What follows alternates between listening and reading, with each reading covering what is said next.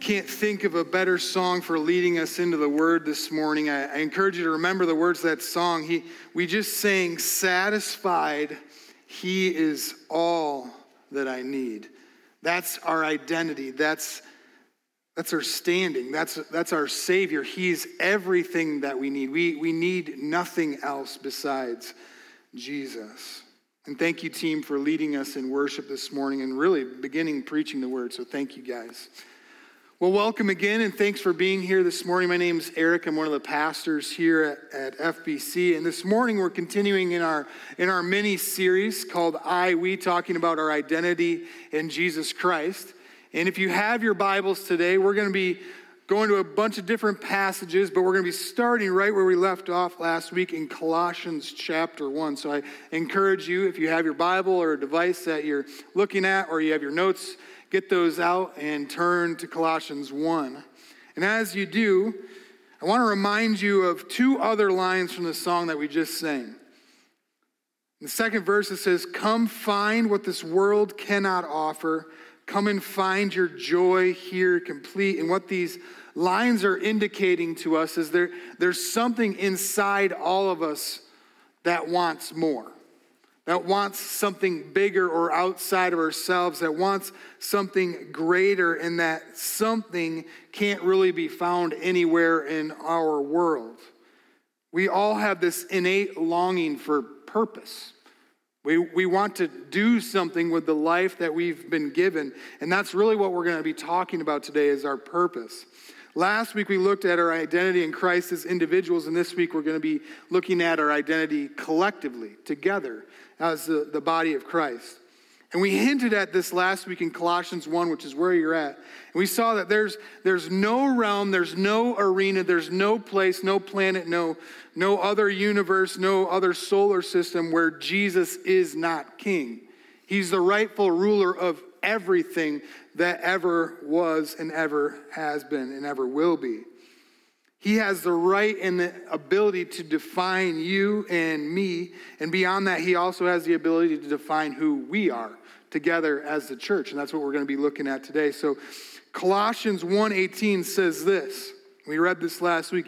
And he is the head of the body, the church. He is the beginning, the firstborn from the dead, that in everything he might be preeminent. So he's the head of the church. And here's the big idea that we're chasing today as we open the word together Jesus' authority over the church gives us a collective identity and purpose. It's both identity and purpose. And he does that within the context of the church. Identity and purpose always go hand in hand. When God gives us an identity, He tells us who we are, but He also tells us our responsibility or our purpose. When I was in college, I had the privilege of uh, working at a sports complex called Riverfront Sports, and I was playing college soccer at the time. And they came and they asked if I would teach lessons or I would teach uh, training sessions at Riverfront Sports. And I had in my mind that I was going to be teaching high school students or maybe even a few college students. I was, I was way wrong. The first class I taught was three and four year old soccer. The term cruel and unusual punishment actually came into being right then and there. Because three and four year olds don't, they don't have any clue how to play soccer. They can run around, they love to run around, they love to kick stuff, uh, but they haven't really been trained in anything. And I remember specifically this one kid who's a three year old named Diego. And Diego was probably the most athletic three year old I've ever seen in my entire life. The kid could run like the wind, he could jump, he could, he, he could cut side to side really well, but he had no idea what he was doing when he played soccer. Had no clue. And so I remember we would we would do some training and then we'd kind of play a game at the end. And I'd split up the teams and I said to Diego, say, okay, Diego, you're on defense. And he'd go, okay, all right, I'm on defense. And as soon as the ball was kicked, he would run all the way to the front of the field, which if you know soccer, that's not where defenders go. And so I'd have to call Diego, I'd be like, Diego, no, come here, come here, come here, come here. You're on defense. Okay. Ball kicked again. He just ran straight up the field all the way to the front by the goal. And I, I began to realize that Diego had no idea what defense meant. And so I had to call him over. I said, Diego, when you play defense, it means that you're staying back here and stopping the ball from going in our goal. And he goes, Oh, okay. I said, Go, go play defense. Okay. Ball kicked again, ran straight up the field. Did the same thing over and over again. But what, we, what happens in our own lives and in the church is that our identity is tied to our purpose. So when God tells us who we are in Jesus Christ, He tells us we're redeemed, we're rescued, we're adopted. He does so by combining it with our purpose, our responsibility as the body of Christ. They go hand in hand every time. He answers the question of who we are, but also answers, why am I here? What am I doing here? And it's been this way from the beginning. We see this in Genesis 1. We see, starting in verse 27, he says, So God created man in his own image. In the image of God, he created him, male and female, he created them. And God blessed them, and God said to them, Be fruitful and multiply, and fill the earth and subdue it, and have dominion over the fish of the sea, and over the birds of the heavens, and over every, every living thing that moves on the earth. And when God created Adam and Eve, he gave them their identity. We, we were made in his image. That was our identity. But he also gave them purpose and responsibility. He said, Be fruitful and multiply and have dominion over the earth, meaning rule over it. And so he didn't just tell them who they were, he told them why they were there. They were there to increase the image of God all over the planet and to spread the glory of God all over the planet. Jesus does the same thing for us through the creation of his church. He gives us both a collective identity and a purpose. So let's look at our collective identity first. Throughout the New Testament, we see we really see three illustrations of the church that help us understand our collective identity, who we are together. And I have to give this disclaimer. Each one of these could be really a sermon in itself. And last week I got some ridicule because I let you guys out early. So I'm cashing in that favor, and you just get to stay all afternoon while I go through each three of these sermons. No, actually, we're going to do a Reader's Digest version of the, the doctrine of ecclesiology, which is the study of the church. But there's these three illustrations. What I w- really want you to see is that in each of these illustrations, we see something communicated about our identity and our purpose, or our value and our responsibility. It's not one or the other, it's both. And so the first illustration of our identity is that we are the body of Christ. We find this in 1 Corinthians 12. And I've, I've included the whole passage for you in your notes. But for now, let's focus on a couple of verses starting in verse 12 in 1 Corinthians 12. It says this For just as, as the body is one and has many members, and all the members of the body, though many, are one body, so it is with Christ. For in one spirit we were all baptized into one body Jews or Greeks, slaves or free and all were made to drink of one spirit. For the body does not consist of one member, but many. If the foot should say, Because I am not a hand, I do not belong to the body, that would not make it any less a part of the body. And if the ear should say, Because I am not an eye, I do not belong to the body, that would not make it any less a part of the body. If the whole body were an eye, where would be the sense of hearing? If the whole body were an ear, where would be the sense of smell? But as it is, God arranged the members in the body, each one of them as he chose. If all were a single member, where would the body be? As it is, there are many parts, yet one body. So we're the body of Christ, which means we are the physical representation of Jesus on this planet. So when the outside world sees us collectively, the people of God, they're seeing a representation of who Jesus is. And that begs the question how are we doing at representing God? How are we doing at representing Jesus as his body? Each individual is a member of that body. So every believer who has ever lived was a member of the body of Christ, the church. In this illustration, we find both our value and our purpose. Our identity and value are found in the, in the, the body cannot operate effectively without one of its parts.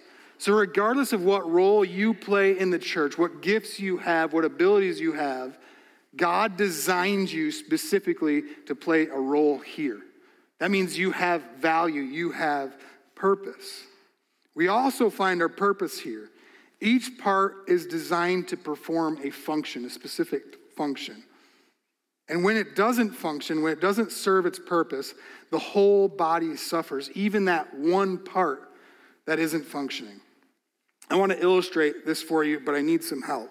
So, um, I need someone who really likes Skittles.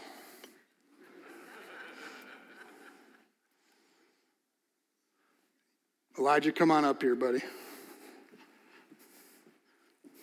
All right. Do you really like Skittles? All right, come on. All right. Why do you like Skittles? Because they have sugar in them. Because they have sugar. You know what's really funny? Is a kid in the first service said the exact same thing sugar. Do you like other things with sugar? All right, here. I want you to take some and eat them, okay? Now, just so you're aware, no other human hand has ever touched any of these Skittles. Just so we're on the same page. Go ahead and eat some. Do you like other things with? Uh, you're, you're having a hard time trusting me, aren't you? You think I like did something to them? They're just Skittles, I promise. Do you like other things with sugar? All right, keep eating. You're good. Some more? All right. I'm not. I'm not going to do anything to you. You're like. You're you're aware and you're ready. I like that. Now, okay. I want you to eat some more, so you're going to take some more of these. But this time, so go ahead and grab some. Don't don't eat them yet, okay? This time, you can't use your mouth. But you have to get them into your stomach. So here's what we're to do, okay? I'm to help you, all right? So this thing is pretty hard. So put them right here, and we're to smash them up, and then you're to snort them up your nose. Is that okay? I'm just kidding. We're not to do that. But you could probably, you could, if you really, really were desperate, you could probably get those Skittles in your in your stomach without using your mouth, right? Okay. Thank you for your help. You can take those. And guess what? I don't want these, so you get these too. Okay. All right. Thank you. Thank you, Elijah. Share them with your brother and your sister, but not your dad, okay? All right, so if Elijah really wanted to, he could get those Skittles into his stomach. But it wouldn't be very efficient because that's not the way the body was meant to operate. The, the mouth was meant to chew things and the nose was meant to smell things. And if one of those things isn't working like it's supposed to be, the body can function to some extent, but it's never going to be as effective as if all the parts are working together exactly as God has designed them. The church is the same way. There are, there are people here that aren't doing their part. And that might be hard for you to hear, but, but it's true. And we can get along. You know, we, we have services and we have volunteer teams and we have children's programming and youth programming and we have a tech team and we have a worship team. But imagine if every person in the church was doing what they were supposed to do, what God's church would actually look like. This is what the body of Christ is supposed to do. Each believer has value because God has blessed them with gifts and talents and abilities to serve and build up the body, to help it work best. But you also have responsibility to use those gifts for their intended purposes. So I ask you, how are you doing? Are you using your gifts? Are you using your abilities as God has asked you to use them? And this isn't some guilt trip to get you to serve in youth ministry, although I would love that. Rather, it's an opportunity for you to fulfill your purpose, to do what God has enabled and gifted you to do. And when you don't use your gifts to serve, you and the rest of us miss out on a blessing, and neither one of us functions like we're really supposed to be able to. But not only are we a body of Christ, Scripture also tells us that we are the bride of Christ. And there are several passages that talk about Jesus and his bride, the church. But in Ephesians 5, we get a clear look at the identity and purpose related to this illustration. So look at Ephesians 5 with me. It says this Husbands, love your wives as Christ loved the church and gave himself up for her, that he might sanctify her, having cleansed her by the washing of water with the word, so that he might present the church to himself in splendor, without spot or wrinkle or any such thing, that she might be holy and without blemish. In the same way, husbands should love their wives as their own bodies.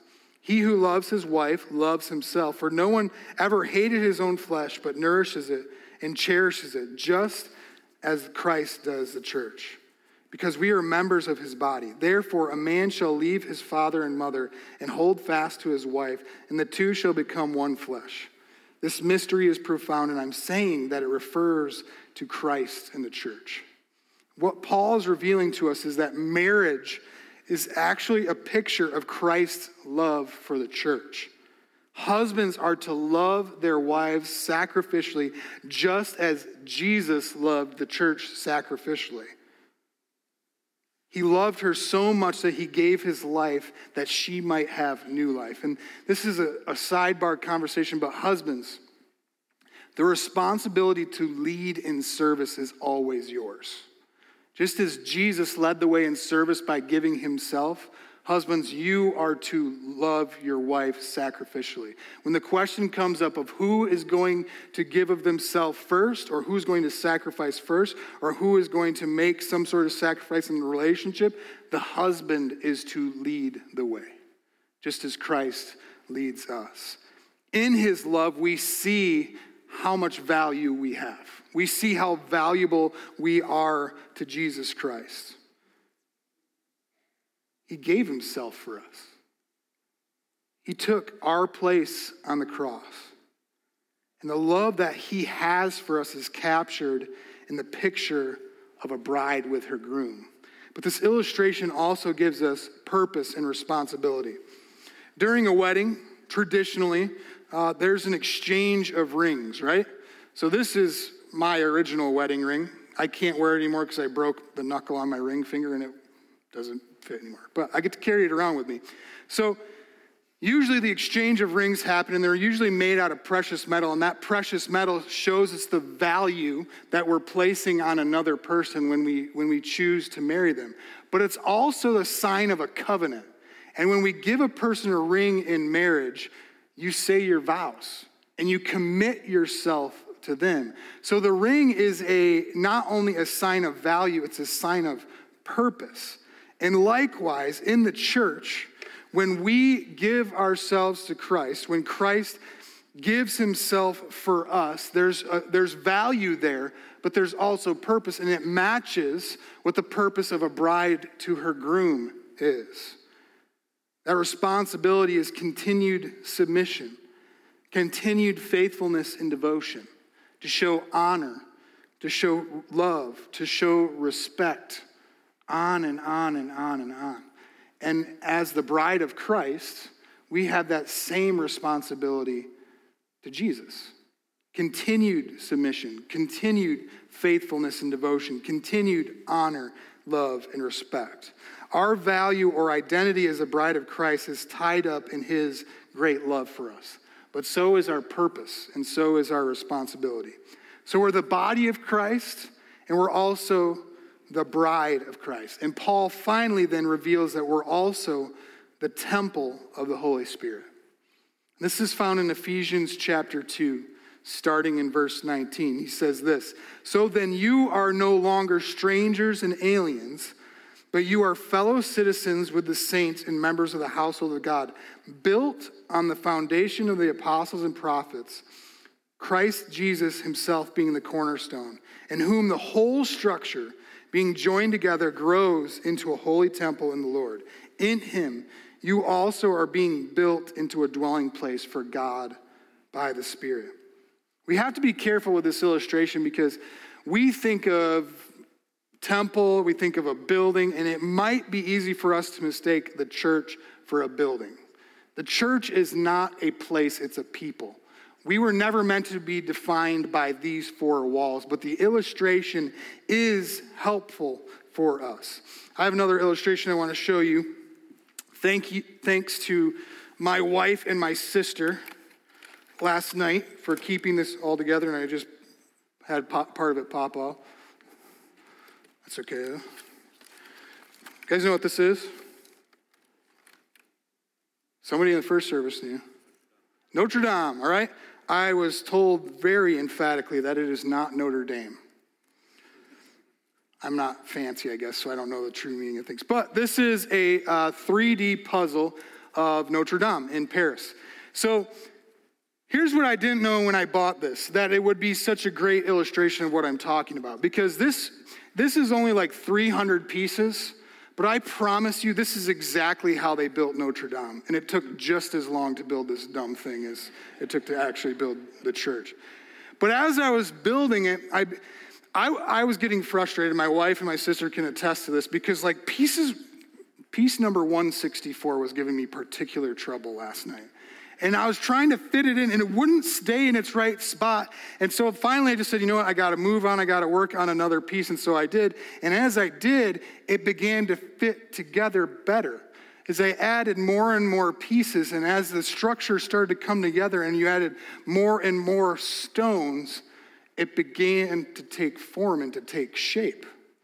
This is the temple that God is talking about in us. Each individual piece, just like when we talk about the body of Christ, has its specific purpose. It, it, it all does something. It either, you know, it's a window so you can see, and it's a door so you can actually get in. It's a buttress that holds up a wall. And if you take some of the pieces out as you begin to take them about, the whole thing falls apart. And when Jesus says we're being, or Paul says, excuse me, that we're being built into a temple for the Holy Spirit, it's really interesting that he uses being built. It's progressive, it's continuing because you know what? It's not done yet. It's not finished. The church of Jesus Christ still has pieces to add. It still has members to add. That means that there are still souls that God intends to save that are going to be a part of his church one day that aren't there yet. And as living stones, we're not complete yet. But the building, the temple of God, also highlights our identity. It says that the church is built on the foundation of the apostles and prophets, not the men themselves, but what they taught. That means that everything that we do is oriented towards the truth of God's word. Everything that we do in church as the church is built upon what they wrote and what they said and what they taught about Jesus Christ and his gospel and his word. But it also says that the cornerstone is Christ. And the cornerstone back in back when they were building in ancient times had to be a strong enough stone to support everything else that was going to be built on top of it. But also it had to be laid precisely because every other single stone that was built was oriented to the cornerstone. And as the, temple of Jesus Christ, the building, all of us are oriented to Jesus. So that means everything we do, our direction, our identity, the places we're going, the, the things that we want to do are all oriented by the person and work of Jesus Christ. We are the temple of the Holy Spirit. And this is why we said last week that our ident- identity is firmly anchored in Jesus Christ. So we're the body, we're the bride, and we're also the temple of the Holy Spirit. I'm going to try to set this down without busting it in half. There we go. So, Jesus tells us both who we are and why we're here. So he says we're the body, we're the bride and we're the temple. But why are we here? What is our collective purpose? Our collective purpose comes in two different arenas. Our purpose when we are gathered here together and when we are outside of these walls. We call this the church gathered and the church scattered. So, first, Jesus gathers his church to equip and encourage the saints for the work of the ministry. Let me read that for you again. Jesus gathers his church to equip and encourage the saints for the work of the ministry. Look at what it says in Ephesians chapter 4. It says, He, God, gave the apostles, the prophets, the evangelists, the shepherds, and the teachers to equip the saints for the work of the ministry, for building up the body of Christ until we all attain to the unity of the faith and to the knowledge of the Son of God, to mature manhood, to the measure of the stature, the fullness of Christ. So, God gave leaders of the church as a gift to the church to equip the church. And the equipping that's supposed to take place when we come together is for the ministry, the work of the ministry. So let me ask you this question according to Ephesians 4 Who is supposed to do the work of the ministry? The body of Christ. Which part? All of it. All the parts are supposed to do the work of the ministry. If you're a believer, you are in ministry. You have been called, you have been gifted, you have been equipped for the work of the ministry. The ministry of the church is not just for pastors and deacons and missionaries, it's for all of us. And it might not be your vocation, but it is your purpose. That's why you're here, to do the work of the ministry. And many believers, I'll be honest with you, are slacking in their responsibility. Not here, of course. Never at FBC would we ever say that anybody is, is lazy or slacking their responsibilities. But I think you know what happens, right? People aren't doing what God has called them to do. Have you ever been a part of a group project in school where you were literally the only person doing all the work? It's terrible, right? Some of you have to think a ways back to remember that. Some of you are living it right now. I remember when I was in college, we were assigned an outline uh, on angels and demons that had certain criteria. It had to be like 30 pages long. And I learned very quickly that I was the only one that did any of the work. Now, for those of you who have experienced that, is that a good experience for you? What does it make you want to do? Quit? Do something else? Take another class? stop working, but you realize that your grade is dependent upon it, and so you do the work anyways. Sometimes that happens in church that too many times all the work is being done by too few people. In fact, there's actually a term for this called the Pareto principle or the 80 20 principle, which asserts that 80% of outcomes or things that happen result from 20% of the causes. That means that 20% of the people are doing 80% of the work. That's not how it's supposed to be in the body of Christ. It's not how it should be in the church. When we gather, it's for equipping to do the work of the ministry. Our purpose as leaders is to equip you to do it. But it's your job and my job to carry out that ministry. That means providing you with the right knowledge, the right tools, the right resources for you to be effective. So, again, how are you doing? Are you acting as the body of Christ? Are you engaged in the work of the ministry? Are you just letting the other 20% do all the work? So we gather to be equipped, but we also gather for encouragement. Paul says, for building up the body of Christ. I hope that when you come on Sunday mornings that you're encouraged, that you're built up, that you're strengthened, but not just for your own benefit. The reason we come here to get encouraged and strengthened and built up is for, again, the work of the ministry. When we come here and I get to hear you guys sing and I get to hear the praises of the saints go up, it's one of the most encouraging times of my entire week, and it should be. But it's not just for me. It's to encourage you and equip you and to build you up and to strengthen you to do the work of the ministry. This is, these are the tools that God uses to strengthen us for ministry. Think about lifting, lifting weights in a gym. Think about a body lifting weights. One part holds and grips the dumbbell, one part stabilizes the rest of the body so it doesn't fall over. One part takes in oxygen and pushes out CO2. One muscle shortens to lift the weight and then lengthens again to lower it, and so on and so on and so on. And so all the parts of the body work together to strengthen the body. It's not just one part's responsibility, it's the whole body's. In the church, it's the same. We work together using our unique gifts to strengthen the entire body, not just the one part. When we gather to equip and strengthen the body, it's for the work of the ministry. And that ministry is done inside and outside the walls of the church. As Jesus also scatters his church to join in the ministry of reconciliation.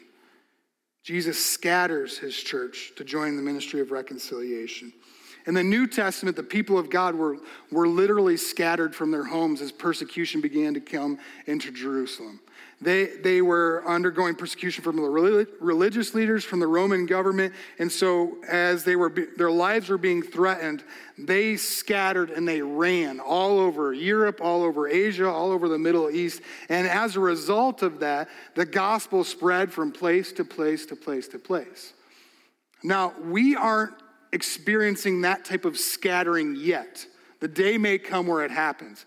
But every time we leave this building, we leave these walls, you guys go to your own jobs, you go to your own families, you go, you go to your schools, you go to your own families, you go to your coworkers, you go to your friends, and we're s- scattered. That's on purpose. There's a reason we don't like set up bunks in here and just all sleep here all the time. We have a job to do outside of these walls.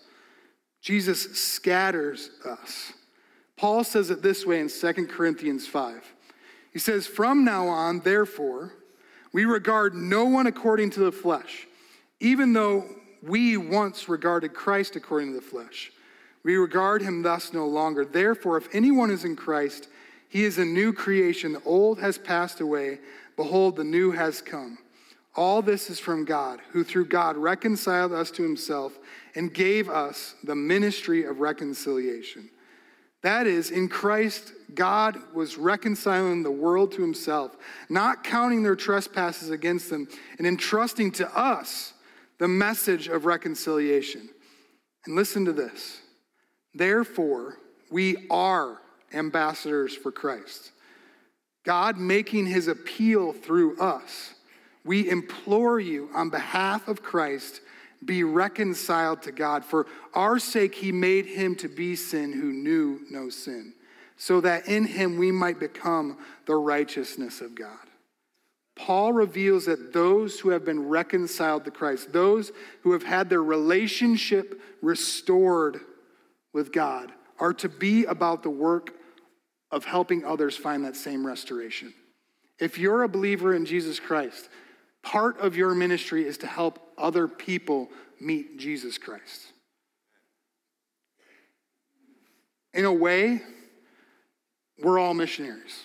In a way, we're, we're all called to bring the gospel to people. Now, it might not be your vocation. You might not be in full time service as your job, but your responsibility as a believer in Jesus Christ is to take the word of God out and share it with other people, regardless of what your occupation is. This is the ministry of reconciliation. This is the ministry we're equipped for and strengthened for when we gather here together. God has entrusted his people with the message of the gospel, not to hold on to it and hoard it, but to spread it. It says that we are ambassadors for Christ, meaning that when we leave this place, we are his representatives. You might not be doing a great job at it. I might not be doing a great job at it, but I am an ambassador for Christ. So we need to be careful then how we live in this world.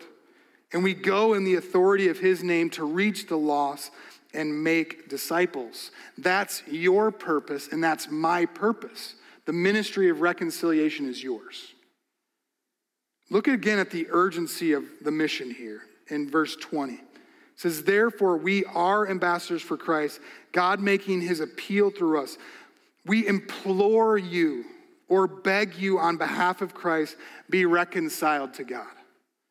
We implore or beg people to be reconciled to God as if their lives depend on it because their eternity does depend on it. I don't know when Jesus is coming back. But if you watch the news and you watch our world, it seems as if things are speeding up, right? This is what I do know we aren't guaranteed tomorrow, and neither are your friends, neither are your coworkers, neither are your family members, and neither are your neighbors. Are they ready to meet their Creator? We can't make them follow Christ. But we can implore them as ambassadors of Jesus to be reconciled to him today. This is our purpose. We gather to be equipped and strengthened for the mission, and then we scatter to accomplish it. We go out to accomplish it. As believers, we find our identity firmly anchored in Jesus Christ, and we also find our purpose there. Our identity cannot be separated from our purpose our responsibility as believers. And at times, we are guilty of shirking that responsibility, passing it on to the 20%, letting else do it, somebody else do it. As we end today, I want to call you to commit again to your purpose as the body of Christ. And I want to do it in two ways. First, as a body of Christ, part of our purpose is to serve the body here. We have a ton of places for you to be plugged in, and some of you are doing a great job already in those places. We have places for you to use your gifts, to encourage others, to build up the body of Christ. And the tool we do use to do that is called our Project Serve card. And today we have physical copies down here on the wings, but we also have it on our app if you're using the app. If you're taking notes, there's actually a QR code on the back that you can scan with your phone and it'll take you right to the Project Serve card. And here's, here's my challenge for you today. If you're not serving somewhere, fill it out. Let us help you find a place to serve to get plugged in. Not so just because so you have more to do with your life, more to do with your week, but because that's what you're made for. You've been given gifts and abilities. Help let us help you find out what those are and plug you in so you can be a blessing to others and we can be blessed as a body of Christ. Second, as a body of Christ, we are charged with bringing the gospel to the lost. And one of the tools that we use to do that is our Revive Bibles and bracelets that you'll see up front here. And here's the challenge for all of you, for all of us. I want you to come down here after the service and grab a Bible. And before Easter, which is, can you believe it's only four weeks away? Whew, time is moving quickly. But before Easter, take a Bible and prayerfully consider one person you can give that Bible to and share it with them. And here's, here's what I want you to do. Sometimes we are, we're guilty of this to kind of check it off our list. We take the Bible and be like, hey, here. And we don't like walk them through that and they're like, okay, I don't know what to do with this. Okay, so take the time to walk them through it. If you don't know how to do that, I would love to show you how to use this tool. Or you can go to timetorevive.com and they have all the training videos you could ever need to follow this tool and to engage with someone who doesn't know Christ and lead them to a knowledge of their Savior. And then when you do that, when you take a Bible and take a wristband, go share it with somebody, then invite them on Easter Sunday in four weeks. Think about this. In four weeks, when we gather here on Easter Sunday, it's like our Super Bowl, it's, it's the biggest party we throw around here.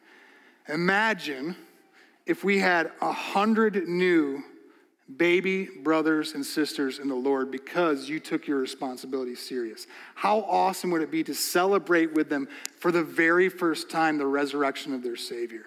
But God does the work and God gets the glory, but He invites us to be a part of His kingdom work. So I encourage you after the service is done, come get a Project Serve card, come get a Bible, come get a wristband, and let's renew ourselves to our call to our purpose. Can I share one more thing with you? Yes. Good. One person says it's okay. I was going to do it anyway, so. Uh, it's appropriate as we talk about the body of Christ that we have several individuals that want to join us in the work of the ministry here at FBC. They want to become what we call members here at FBC. And so we get the privilege of voting them in today as a body of Christ. So we have four people, and some of them were in the first service. I think some of them are here, some of them are uh, enjoying online at home. Uh, but we have four new individuals Bailey Burkhart, Paula, and Bo Cootie and Art Lambright want to join the membership here at FBC. I don't need a first and second because I already got that in the first service, but what I do need is a vote. So, all those in favor of adding these people to our membership say aye. And if you don't want them, you need to go eat lunch because you're grumpy. this is the body of Christ. This is the work that we get to do together. But we all have a job. We all have a role to play. It's not, we're not all the same. We don't all have the same gifts. We don't all have the same abilities, but we all have the same Savior. We all have a, a purpose in this life to serve Him and to build up the body of Christ. Body of Christ. So as you go today, remember your purpose. Come down here, grab a Bible, and commit anew to that purpose. And let's serve one another as we go. All right? Let me pray for you. Father God, we're thankful for the role that you've allowed us to play in your church. Sometimes we, we're a little scared, to be honest. God, we feel like we're not equipped. We feel like we aren't good enough at times. But I pray that you would remind us again today that it's your work, it's your church, and the gates of hell will not prevail against it. So as we go from here, would you embolden us for the mission? Would you give us the courage to talk to people who don't know you? Would you give us the courage to share the good news of Jesus Christ? And God, would you reap a harvest and we will be certain to give you the glory and honor for it all. we pray this in Jesus' name. Amen. Okay, one last reminder as you go, every time we do communion, we take a fellowship offering to help uh, those with physical needs in our body. Uh, you can drop that offering off at the back of the worship center here. Thanks, guys. Have a great day. Thank you for joining our worship service today. Our prayer is that God is using the worship and the message to inspire you to love Him, love people, and influence the world with the gospel of Jesus Christ. If you made a spiritual decision today or would like somebody to pray with you, you can let us know by clicking the connection card link. If you haven't yet, you can download our church app where we post upcoming events and announcements, and you can share this week's message with a friend. You can also check out our website at to stay connected with us. God bless. Have a great week, and we'll see you back here next Sunday.